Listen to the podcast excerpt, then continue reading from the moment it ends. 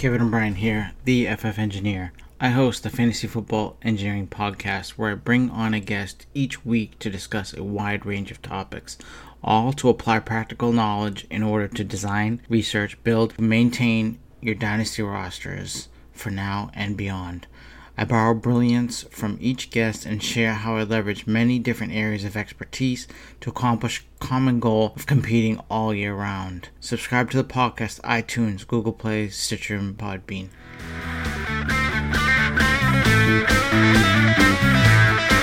You're at the dynasty crossroads that film and analytics create.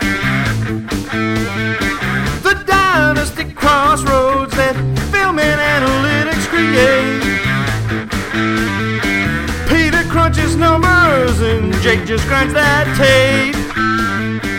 Hello and welcome back to the Dynasty Crossroads. My name is Peter Howard. You can find me on Twitter at PA Howdy, and you can find my work at dynastyleaguefootball.com. I'm usually joined by my co-host Jake Anderson at Jake Anderson FF on Twitter, but he can't make it tonight. Um, well, that or I've locked the door and I won't let him in because I'm really tired of his even-keeled sensibleness and getting things right all the time. So uh, it's just a one-sided uh, opinion uh, for the Dynasty Crossroads tonight and standing at the crossroads all by myself, unfortunately. I thought I'd run down a brief list of players that kind of broke out most, more recently since I don't have someone to go back and forth with on any one of them in particular and just give, like say, my one-sided opinion on them. And so the first one I want to mention is Keke Coutee, who is one of my favorite sell highs in Dynasty right now. Um, for one thing, uh, DeAndre Hopkins and Will Fuller really are the passing game in that offense. Every time they're on the field together, Will Fuller has dropped to um, or risen to, I'm not actually sure, but he's wide receiver 17 on Dynasty League Football ADP this month, um, which seems a little low. His upside, and he has not yet broken out, partly because of injuries,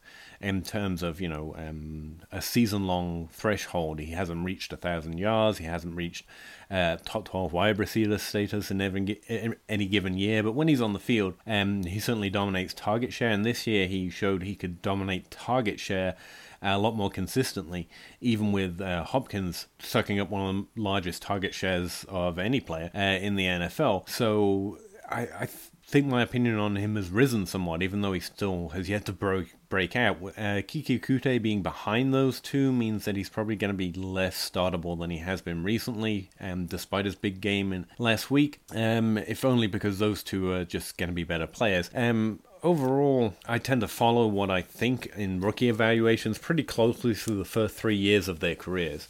It takes a lot um, for me to move off of that opinion, um, which is why I try to be very thorough in my research and have a well rounded opinion. Now, Keke was someone that was came up about 13th in my wide receiver model, so it's not like I am discounting him entirely. He came up just behind Dante Pettis, um, but his college production was really kind of average. He did almost nothing in his 18th year. He did below average to successful NFL wide receivers in his second year, and then his third year, he finally crossed the threshold into being a more productive wide receiver in terms of his market share of yards than most um, wide receiver threes for fantasy in the NFL since 2008, and that was a 32% market share. Um, overall, that's kind of, and I've looked at a lot of these graphs, that's kind of average. He did not show himself to be special. This is the typical arc of a a decent college wide receiver. Um, as you get older, more physical, more experienced, uh, by more physical, I literally mean he grew into his body, right? His speed and his ability um, was at its peak when he finally broke out. And that's kind of what happens with most wide receivers, whether they do or don't do anything in the NFL. So he didn't show himself to be special, and that's why he dropped so far in my model. And age 21 breakout, and overall, it's a very poor hit rate, especially in his draft round. So yeah, I wasn't very high on him at all. It's not that I can discount that production entirely, but especially in that situation, I just think you're going to get more for him right now than you're probably going to get in a year or even in two years. So he's someone I actually kind of like to sell high on right now. Um, David Moore uh, from the Seahawks is someone that blew up for two touchdowns, I think it was, in last week's game. He had around a 40% college dominator rating, by the way I calculate it, and he broke out at age 19 as well for like East Central Oklahoma or someone like that. Um, and so just I liked his overall production. He's someone whose um, college market share showed that he was he was special for that team where he was playing. um, he was incredibly productive. Um, and that's the most we can ask of a player. We can't ask him to play in a different conference than, or for a different team than he actually played for.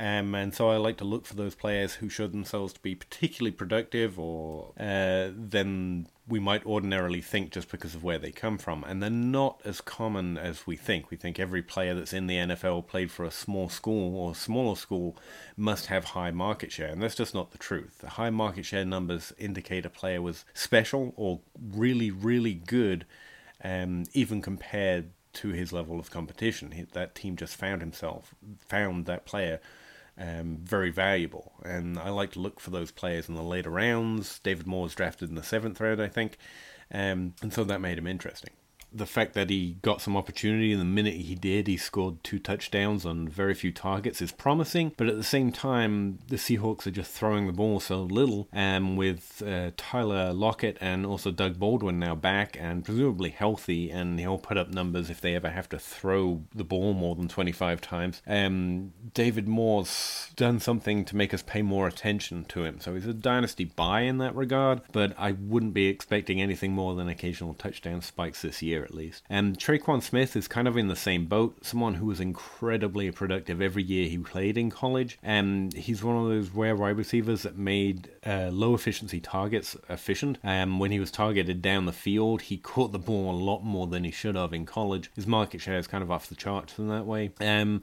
so I really liked him coming in, especially getting a role with Drew Brees. Where that target share is so divided up, it's uh, Michael Thomas and everyone else. Um, I would expect to see Tre'Quan Smith pop up and again a few box scores, and he's definitely someone I'm interested in going forward. Again, where I just stick with my rookie evaluation for so long. Never going to want to start him this season at least, unless uh, his targets get a lot more consistent in the weeks to come, which is probably unlikely with the return of Mark Ingram and again Michael Thomas still being on that offense. Alfred Blue, I've been told just to not mention at all, not to waste my time on it, so I won't. So I don't have a running back to run down for this week. Um, Marquez Valdes-Scantling is kind of the opposite of David Moore on Tre'Quan Smith. Um, he's more on the Keke Coutee um, category.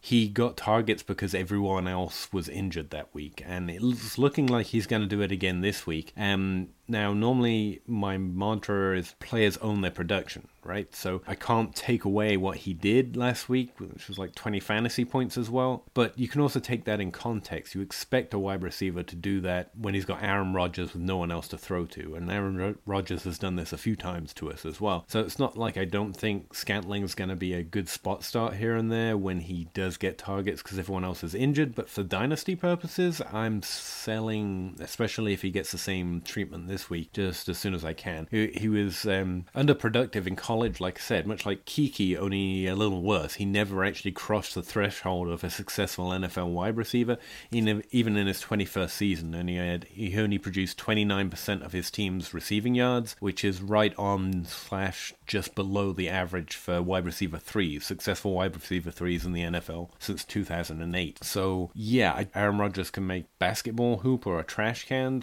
productive on the field, um, and I just think that's what's going on here. Not that I'm calling uh, Van Der Scantling either of those things. I just think it's more a product of the quarterback, and it's one of those rare cases. Um, and the reason I don't feel that way about Tre'Quan is because he has Drew Brees, um, is because again he was incredibly productive in college. And so you can see I'm just sticking to what I know to be uh, effective and predictive and common to s- successful wide receivers in the NFL. And Scantling doesn't have that, Tre'Quan does. And so that's where I'm drawing that line and where Jake would start presumably showing why I'm on a hill. I don't know.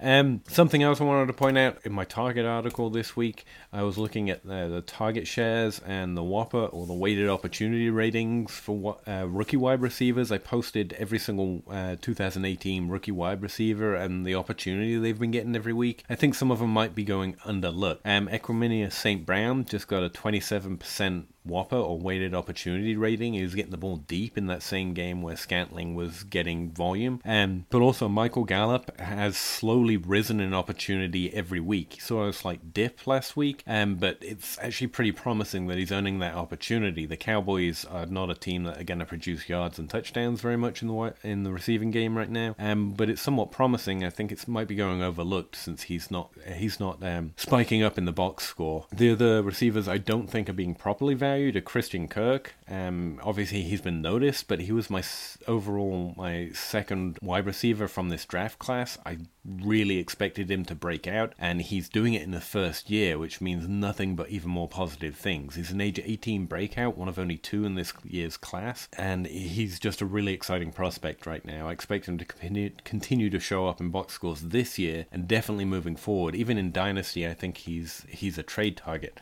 Right now, Kirk is uh, wide receiver 37 in Dynasty for this month's ADP, run by Ryan McDowell, and that's mm, that's fine. That's fine by me. I will go pay that price um, to get Christian Kirk on my Dynasty roster. So yeah, go do that. Um, the other player who's is starting to get note actually is Courtland Sutton. A lot of people were higher than on him than me coming into this year, but it's not like I didn't like him. He, it's just Kirk, David, uh, DJ Moore, and even James Washington were showing above him because of his production, which was good but not great.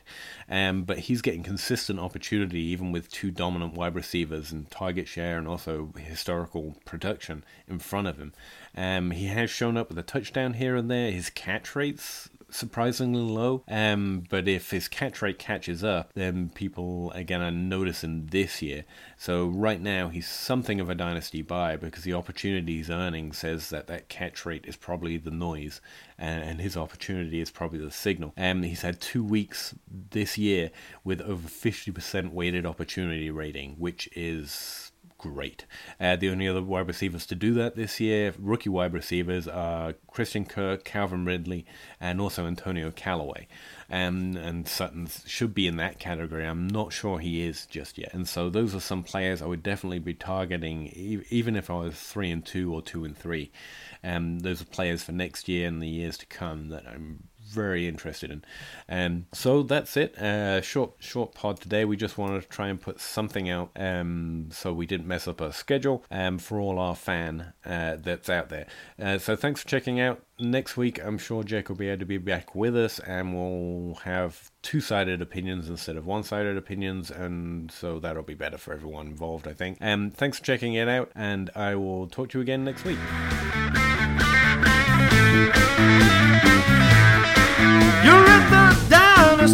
Crossroads that film and analytics create. The dynastic crossroads that film and analytics create. Peter crunches numbers and Jake just grinds that tape. It's the dynastic crossroads where film is everything. The dynasty crossroad where numbers are the king. There may not be consensus, but we'll give you everything.